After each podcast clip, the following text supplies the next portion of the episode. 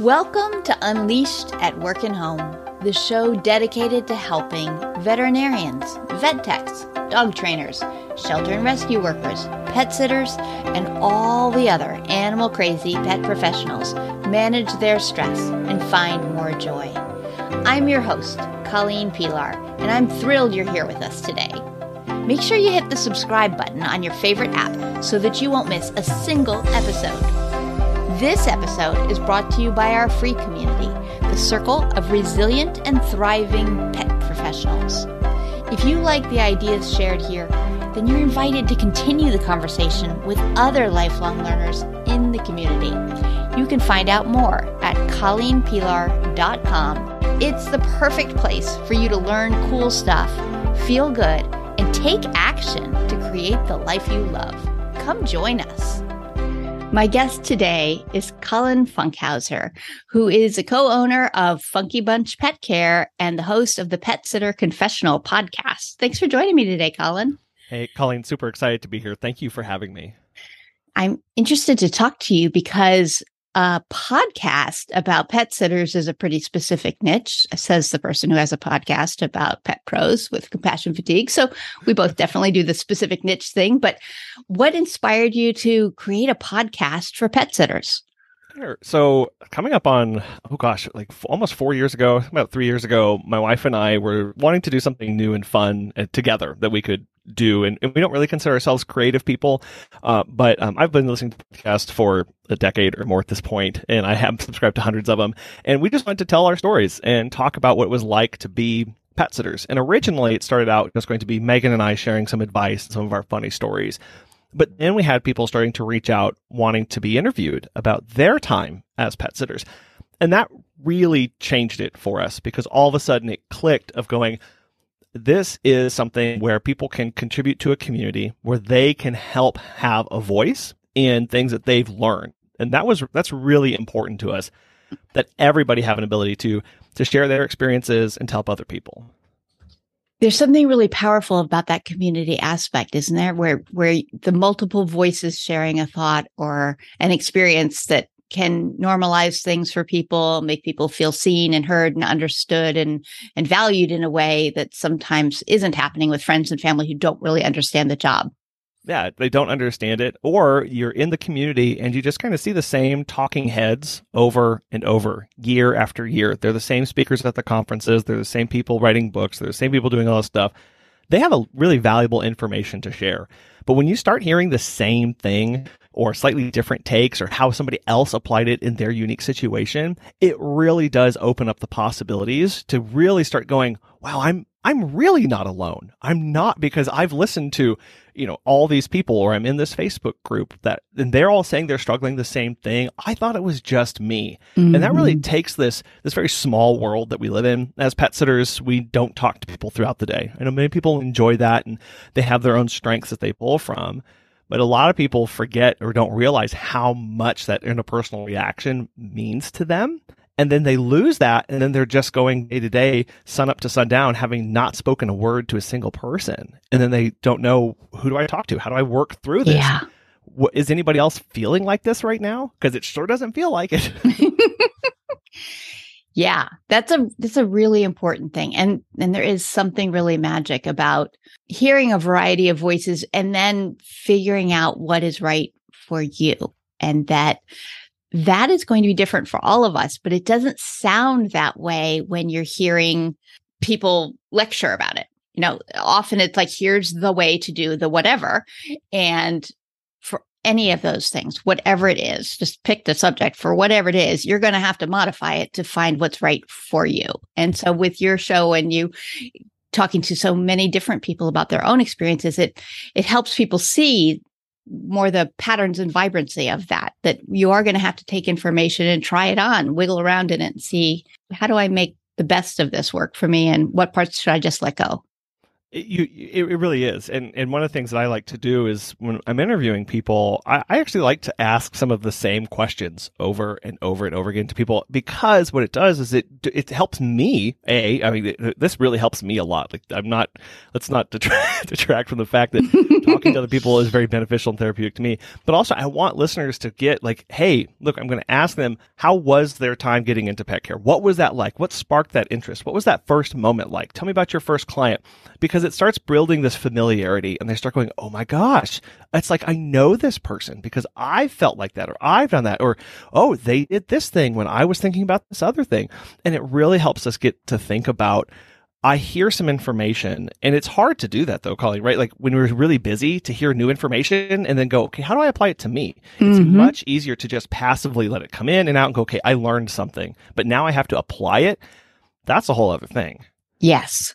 It is. There's a great quote, and I might missay it. The aim of education is not knowledge, but action. I believe that is the accurate quote. And in the show notes, I'll attribute it properly.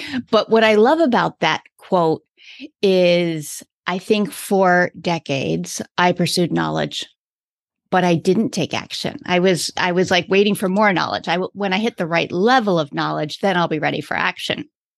And the reality is for all of us all of the time, the goal of education is action. Like we need to be thinking about what am I going to do with this? How am I going to use this? And what you said about taking information in passively and then it just kind of floats through. We feel like we learned something. But if we didn't change in some way, then did we? Did we really? And that's certainly something I've struggled with a lot over my life same. I, am a hoarder of information and data and things and papers and books, and I just like having all this stuff. And I've really had to start working on going, okay, but did this change me in some mm-hmm. way? Right? Maybe I learned another thing that I don't like, or maybe I learned something that I would never want to do, or maybe I learned something that I was doing wrong and being open about that. But that really takes having having time and space in your day to do that because when you're just going from yes for for pet sitters and dog walkers from visit to visit to visit to visit to visit to visit for 12 hours straight, you don't have time for that. And I think a lot of that, what we, we, we talk a lot about this is encouraging people to value that time and space and go, okay, find that separation in your day, even if it's five minutes. And so you have that and start building that throughout your day. And that's something that I know I've struggled with. I help our staff in figuring out how you can have time and space in your day uh, because it's something that is so essential to longevity in the business and longevity and creativity and adaptability and being able to change to things that if you don't have that in there, but you don't value it until you need it. And then when you right. need it, sometimes it's too late. Yeah. And it's, it's a skill and a practice that you have to, it's not going to just happen that I happen to find time and that I happen to use that time effectively. You have to say, like, I'm going to make time every day, even if it's just a little, to have some of those moments of reflection. And some days it's going to feel like it wasn't all that helpful. And other days you're going to have the big aha. And yeah. over time, you'll recognize that it's the practice of doing it that, that helps you do that. It is. It is. And I, I've, I say a lot to a lot of people, like if you are feeling like your business is down and you're not making a lot of sales, the fastest way to book up solid is to try and take a weekend off or try and set right? if you really want to juice your sales and be busy try and try and mark off a couple days and tell people you can't take visits. You'll you'll be you'll, you'll be booked to the gills. So one of the questions i like to ask people is is a journey question. Like how did you become a pet sitter? And for you it's a whole family affair. You and your wife are, are co-owners in this business. So tell me how did that happen? Like go back and give us the trail Sure. So it's kind of crazy to think about. As of right now, it's we're going to be coming up on 11 years having mm-hmm. done this. And my wife and I, we got married, and then we moved out to from Missouri, moved out to Lubbock, Texas, to go to Texas Tech University for our graduate degrees. So I have a master's in natural resource management. Megan's is in environmental toxicology. The running joke in our marriage at the time was she kills things. I try and keep them alive. That's the balance that we have. It's not a good joke to make to people who you're trying to convince to take care of your pets, but um, and we as graduate students, you don't make a whole lot of money, and we had just gone through some financial classes, and we're learning kind of how to put a life together. And they really recommended try and find a side hustle, try and do something on the side. Um, my idea was to do an aquarium cleaning business because I was an aquarist with um, the Bass Pro Shops, uh, mm-hmm. and I worked at their flagship store in Springfield, Missouri. So I thought, oh, I'll set up and maintain aquarium. Megan had this idea to do dog walking and pet sitting. Um, I won't tell you which one was more successful, but uh, I never cleaned a fish tank. and uh, it's it's just stuck and we we pet sat in Lubbock. We moved. We continued to pet sit. We moved to back to Missouri. We continued to pet sit, and then we went into it both full time eventually. And it was something that at the time, you know, one of those decisions going, oh, this is probably an inconsequential thing. It'll will, won't impact me the rest of my life. Um, but what it really was is what I, I reflecting on that, realizing what are we actually doing? Like we're actually helping people at the end of the day, mm-hmm. and that was something that really, really that, that I connected with at a very deep level of going. The pets are wonderful. I love taking care of the pets. They're they're a lot of fun but it's the people that I get to see the joy on their face yeah. and the peace of mind that they are given. That's what feeds me and keeps me going, uh, and that I've really been able to connect with over the years. So it's interesting to think back and going, what the why at the beginning was I need to make extra money, and how the why has now changed over the years, and now it's it's something that's much deeper to to connect with that, that is really fueling me. Sure, the money is fine, like that's good. Like we need to be paid for services, and and that that's okay. It's not a bad thing. But having this other connection, I think, really help ties it in a lot more to keep going through the the really hard times. Yeah. And I think that's an important piece. I had the luxury for many, many years of not using professional pet sitters because I lived near family. And so there was always mm-hmm. someone who could help out.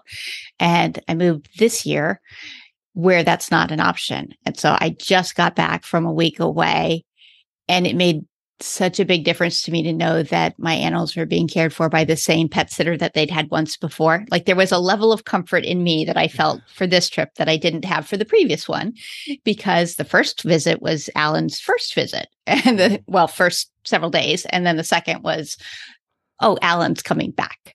He and I have had only a few conversations, but I felt better it was big, a big impact for me knowing Alan is with Abby and Colby. And he made comments about them to me that made me go, they're behaving as themselves. Like my cat was, he was normal. expressing how chatty my cat was. And I was like, mm-hmm, yep, good. She's fine. it, it, it is. And I think that's at the end of the day, uh, pet sitting is a people business, mm-hmm. and and and when we lose sight of that, we lose sight of the relationships that we're building. We're losing sight of the fact that people are coming to us with fears, anxieties, um, previous mm-hmm. interactions. They have a history with these things, and and we just try to treat them like a blank slate and only focus on the animals. And again, that that is ultimate. Like we we we do need to be focusing on the pets, but we say we provide peace of mind through the top the, the highest quality pet care. Like it's yeah. it's it's a means to an end of i need to make this person feel good and i do that by executing my job well.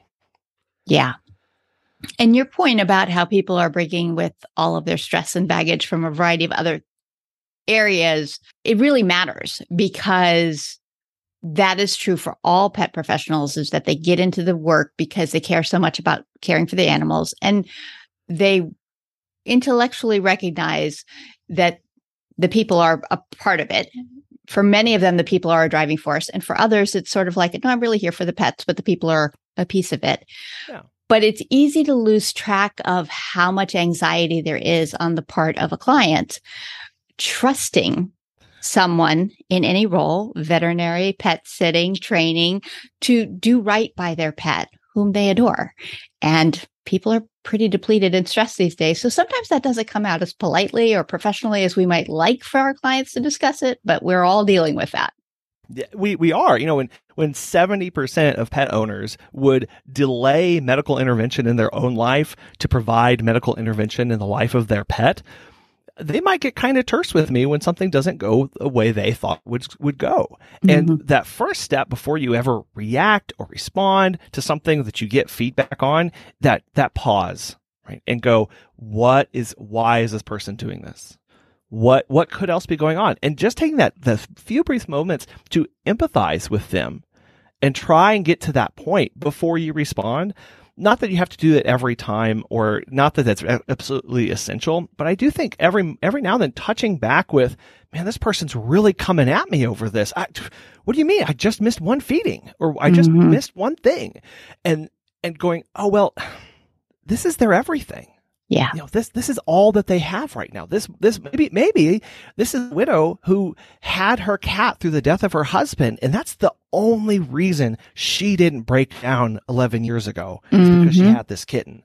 And that's her only connection to the past. Of course she's going to be passionate about this. And that is, I believe that's part of our responsibility to take that into account of how we approach, we talk, we interact, we send updates. We, we that that is so important to that process. Yeah, it really is. And it is amazing how many people have a story like you just shared about the woman with her cat. That's far more common than we realize. You know, that that there's emotional ties that make this particular case even more fraught. We have a client who whose son um, died of a drug overdose many years ago, and she still has his dog. Mm-hmm. That that dog is her son's dog. Yeah. And yet she allows us, she gives us that opportunity, that that honor of taking care of that dog while we're while she's away. Mm-hmm. That if that if that doesn't change how you approach that situation, I don't I don't know else how to talk about that because that that was, and she didn't even bring it up. We found out through t- some t- tangential information and some other conversations with her, and it was like, okay, I see why you're stressed. I understand. This is this is your one connection that you still have, uh, and I'm gonna. I understand that. Yeah, yeah, that's really powerful and so important. Yeah, and actually fairly common. I've had I've had several clients with similar situations, and when when they share that information, it's like an honor. It's a, there's a trust there, like that they are telling you something that's so important. Yeah. I feel overwhelmed. Well, they're vulnerable at that point too. And again, all this relates back to it's a people business. And mm-hmm. I know, I, I know 11 years ago, I did not get into pet sitting to help somebody grieve the loss of a son through the care of their pet that was not that was not in my manual, Colleen. I don't know about you, but I've never that was not my, any of my training. Uh, and yet that's what we get to do, and that's a phrase I've been trying to use a lot more in my life. Of I get to do this. Yeah, as you said, this is an honor to do, and that really helps change my perspective and shapes how I view and interact with others around me. Yeah, it it is. It's really powerful, and the I get to do phrasing is super helpful to look at how we're approaching the tasks that we've chosen for our careers. Yeah, it, it, it is at the end of the day just going, this is some, and, and this is something that I chose to do. I chose to be involved in. It gives us some, also gives us some back some agency of control over situations and realizing where that ends and where that starts. That's with me, right? Mm-hmm. I decided that this was something that we are going to take on. I get to do that because that was my choice. And now we can start helping up, set up some other healthy boundaries through that same mindset as well. Yeah. That relates to a conversation I was having having recently. What we can control, what we can influence, and and what's just completely out of it. And that what we can control is typically very, very small. Mm-hmm. And the areas that we can influence much larger, but we can't control them. So there comes a point where we have to say, like, I did what I could. And that was enough. Like I had to show up within my values and do the actions I could do, but I can't control the outcome here and and recognize those pieces. But one of the things that we can control is i chose this profession. Yeah. And i can choose differently if it's no longer right for me but if it's still right for me i get to do this. And that's really key of going if it's still right for me because i mm-hmm. think sometimes when we say well i chose this so I have to live with my consequences, right? We can go down that road of like, well, right, and, and it's this kind of it's that sunk cost fallacy of like, mm-hmm. well, here I am. This is this is all me, and, and it can take, definitely take that negative slide. But again, the the the immediate next question is, is this still something I want to do? Yeah. Is this still is there still is there still joy to be found here? And and go through that question tree and to find out where you're going to end up on that journey. And that's so critical of, of realizing that. And sometimes that takes having good friends around you, um, other people in the business. I've, you know, when we talk to people, I'm like, Hey, can you, if I'm going through a really st- uh, tough time right now, you know, mentally, emotionally, can you help regulate kind of the words that I'm saying sometimes, and help me catch these things and maybe you know say them back to me so I can hear how I'm sounding right now. Mm-hmm. Um, because it sometimes we don't hear that, or again we're by ourselves all day, so nobody catch the cat's not going to say, "Hey, you're feeling you're saying a lot of these words right now. Are you how are you doing?" Right? Like they're not going to do that. So having those connections and community is so important in those times too. Yeah, and and saying someone's words back to them is incredibly powerful. I'm finding that in coaching conversations where I can just sort of reflect back the actual words that someone used and and they can hear them differently. They either fine tune them like okay, I did say that but here's how it really feels or oh wow.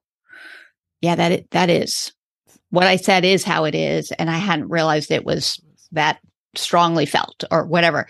And our words reflect what's going on within us, but we don't always pay much attention to our own words. We just babble them out. And like you said, having someone reflect them back can tell us a lot about what's going on in our own minds and hearts. It really can. And it's one of those things of just recognizing again, I have agency and control over this and, and I can change. And this is a good cue to me. Okay, I'm I'm feeling this internally. Now people are saying I'm saying these things externally. I I think I need to take some time and mm-hmm. and figure something out. Yeah. Yeah. And there are always options for doing that.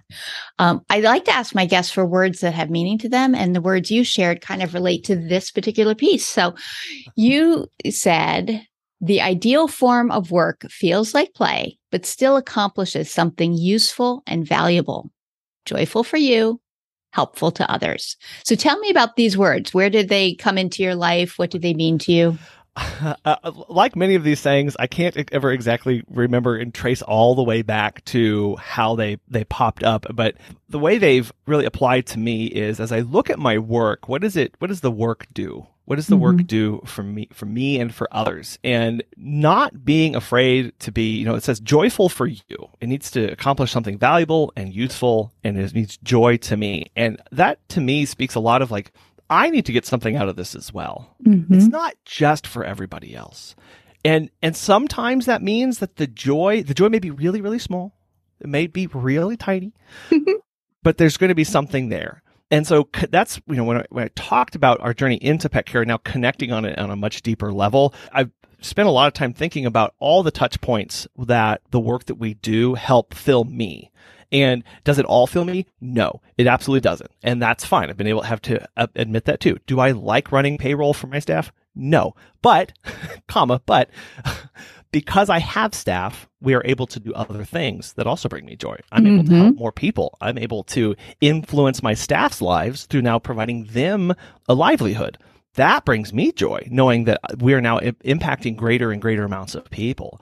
And also realizing that the work that we do is not trivial it is it's useful and valuable. Yeah. And connect and real and that's understanding that it's not just pet sitting, it's not just dog walking. That's why what is it? It's the peace of mind. Mm-hmm. Everyone would want more peace of mind, right? Connect on it with it that way. And and knowing that we're helping people because the people who call us, and again, it's not every time, not everybody who calls us is crying because of something terrible, but realizing that what we do allows other people to live a, a, life that has more peace of mind and a lot of times guilt free because they feel guilty having to mm-hmm. leave their special needs dogs or they feel guilty having to leave their cats behind or their guinea pigs or their we've been taking care of a lot of mini potbelly pigs recently i don't know how we broke into that circle of pet owners but the pigs have started coming from the corral and we are happy to take care of them but they, they felt bad going oh i, I really want to go on this vacation but i can't and so when I look at the work that we do, it's still work. That's mm-hmm. important. It's still hard. We do hard things. It may feel like play at times, right? Puppy cuddles and kitty kisses. Who doesn't love those? But it's still at the end useful for the people at the end. I get something out of it and I'm helping other people. So it, it's really helped me tie in a lot of aspects about pet care. And I know many people go, really? Like dog walking, pet sitting, that, that's the thing? But it's going, Yeah, absolutely. And unashamedly being able to go, this accomplishes so many things. And that was a journey that I had to take because growing up, I was always focused on, well, I'm going to be a professor, I'm going to teach, I'm going to do research, science, I'm going to do all this stuff, and I'm not going to worry about the other things. And now realizing like the value brought to other people across all aspects of work is something that um, I know I didn't have a good appreciation for. And I know many people who are even in the same industry of dog walking and pet sitting don't see that appreciation for it as well. Mm-hmm.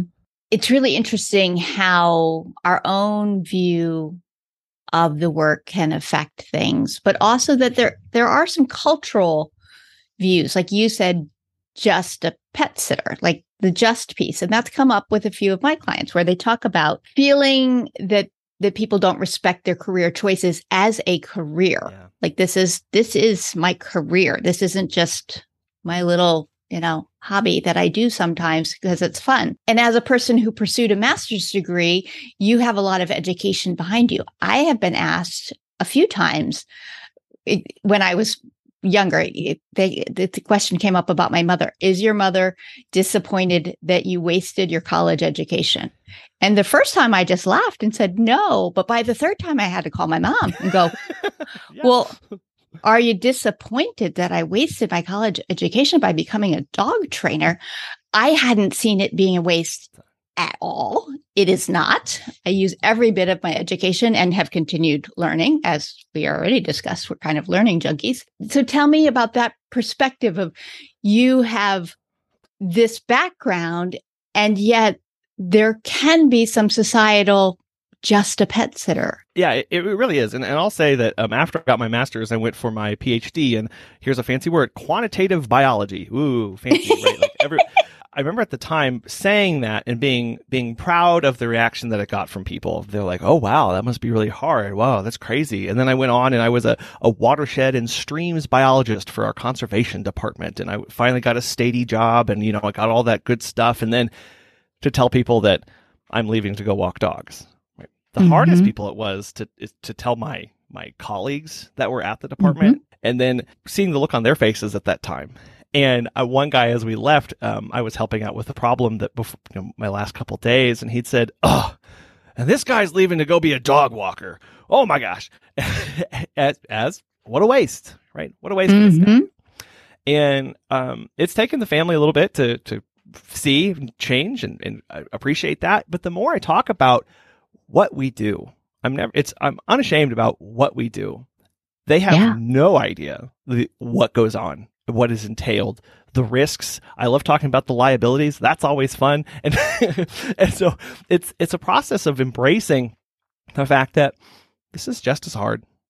And it's not the fact that it's hard, right? It's the fact that it's different. And and what is it doing? It's connecting with me. It's providing our family new opportunities.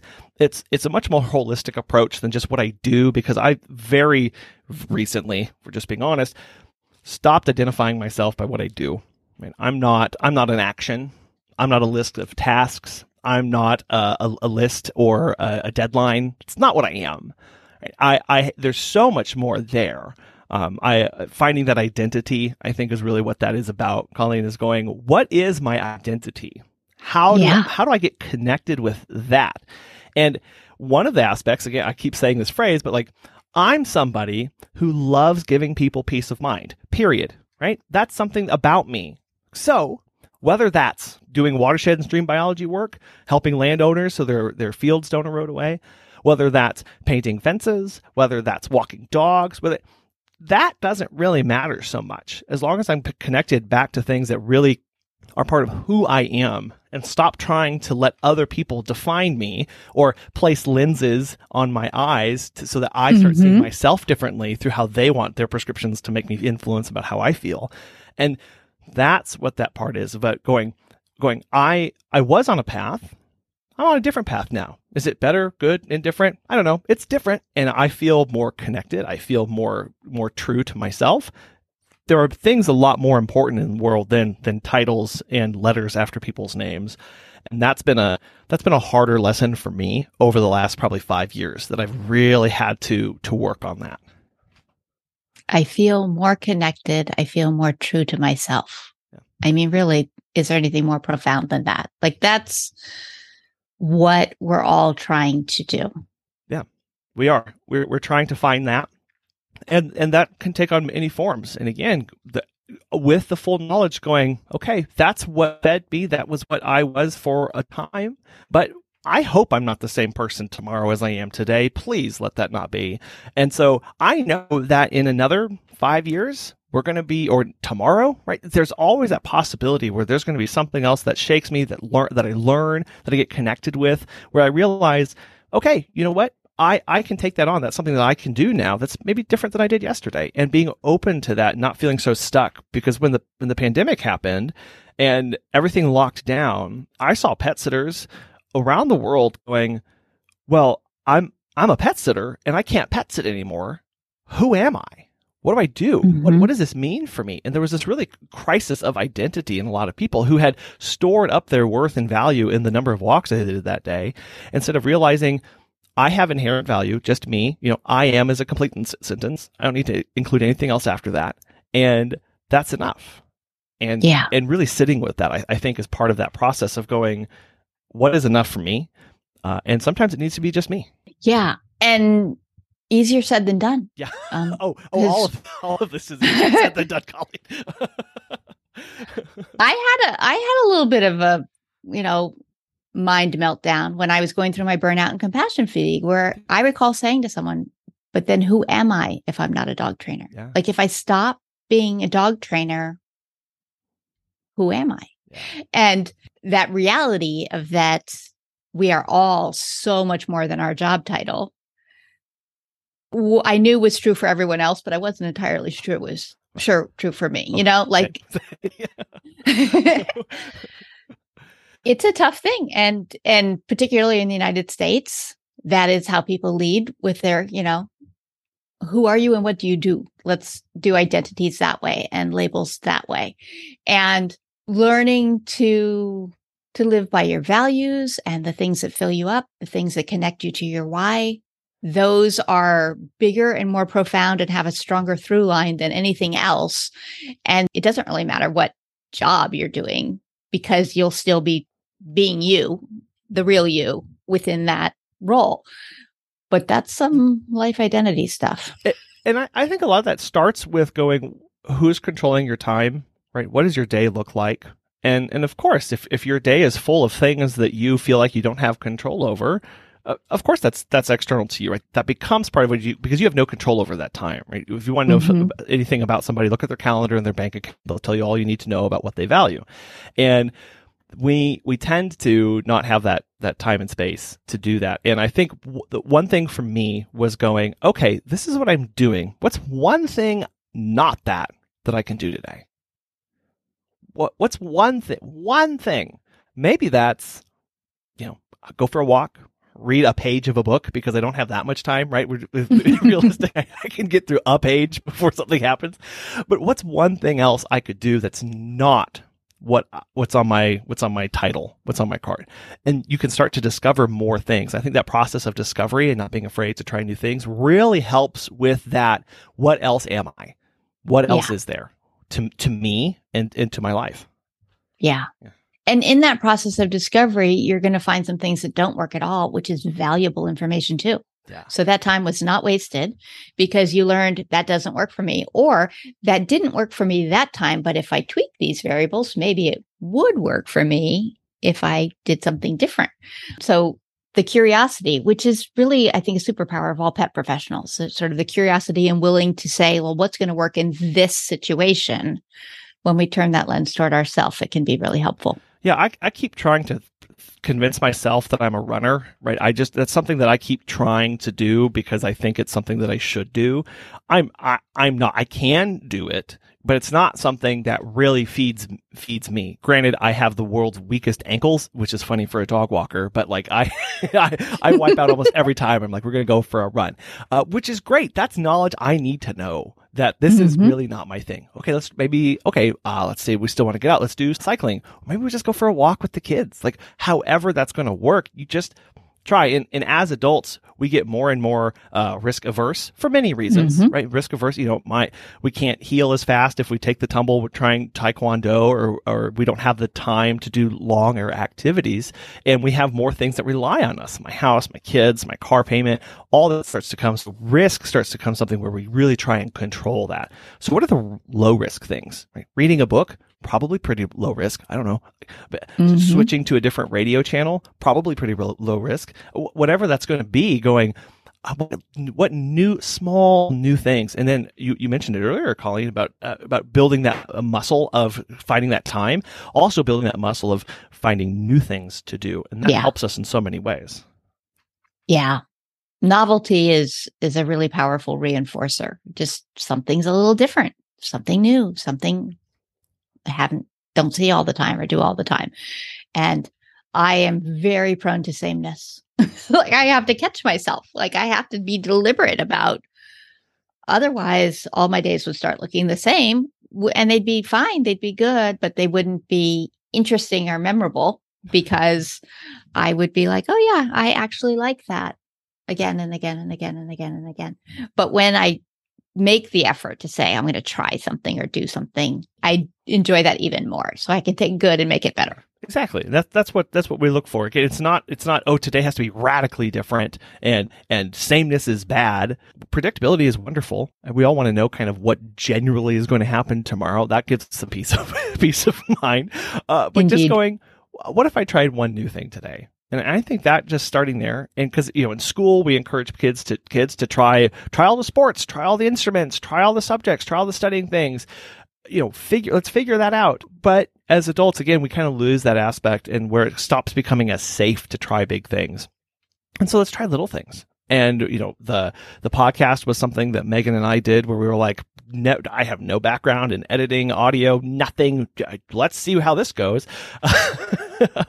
or or expanding a business, offering a new service, going or tweaking a service slightly. The the newness gives us feedback into the world around us, right? It's like I think of it a lot of like cave organisms in where they they can only sense through vibrations, and sometimes the mm-hmm. only way mm-hmm. they get vibrations back in aquatic fields is to send out vibrations, which is super risky because what if there's something bigger out there? But you'd never know until you did something to get that feedback back into how I'm doing, what's the world telling me about some things, so I can make adjustments adjustments if I need to. Yeah, that's really powerful. My husband calls those pings. Like he says, going to send out a ping. Apparently left over from his Navy days. Um, so if you were going to give pet professionals of all types, including pet sitters, one piece of advice to just make their lives just a smidge easier, what would it be? Hmm. I would say to to get connected uh, community is really important, right? Um, I, am going to take this and twist a little bit and say, yes, it's important to be connected to other dog walkers, pet sitters, pet care professionals in your world. Get connected to a broader business community. Speaking of sending out pings, um, th- because when you talk to somebody who is in operations, who is in financial markets, who is in HR, who is in all these other fields, you get back a ton of information into your life that you had no idea existed.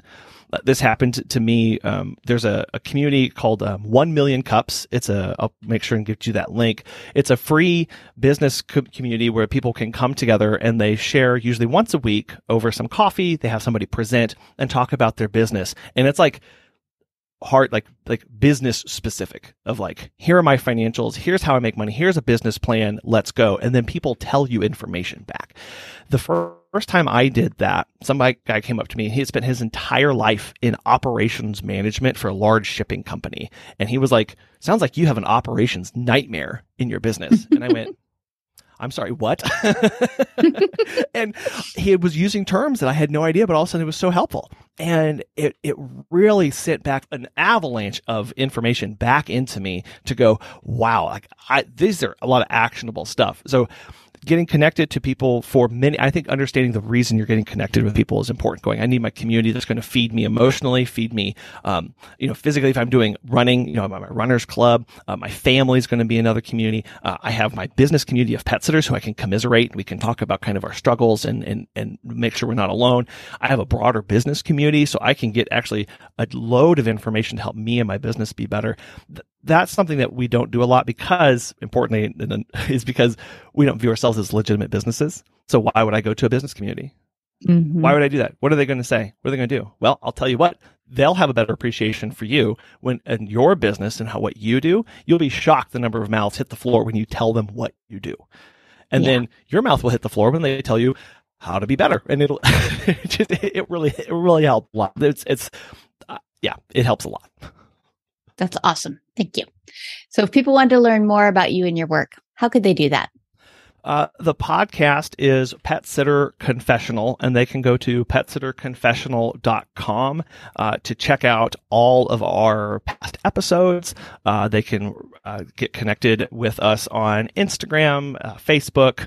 Um, we are on Twitter for some reason, uh, or even or even YouTube to see past stuff as well. we're just Pet Sitter Confessional everywhere. Awesome. Thank you. And my last question is if you had one wish for all pet professionals, what would it be? A little bit more time in their day. Awesome. Thanks so much for joining me today, Colin. It was really fun talking to you. Yeah, thank you so much for having me. It was a real pleasure. Thanks for listening to Unleashed at Work and Home. I invite you to come learn more at colleenpelar.com, where you can be steady, be strong, and belong.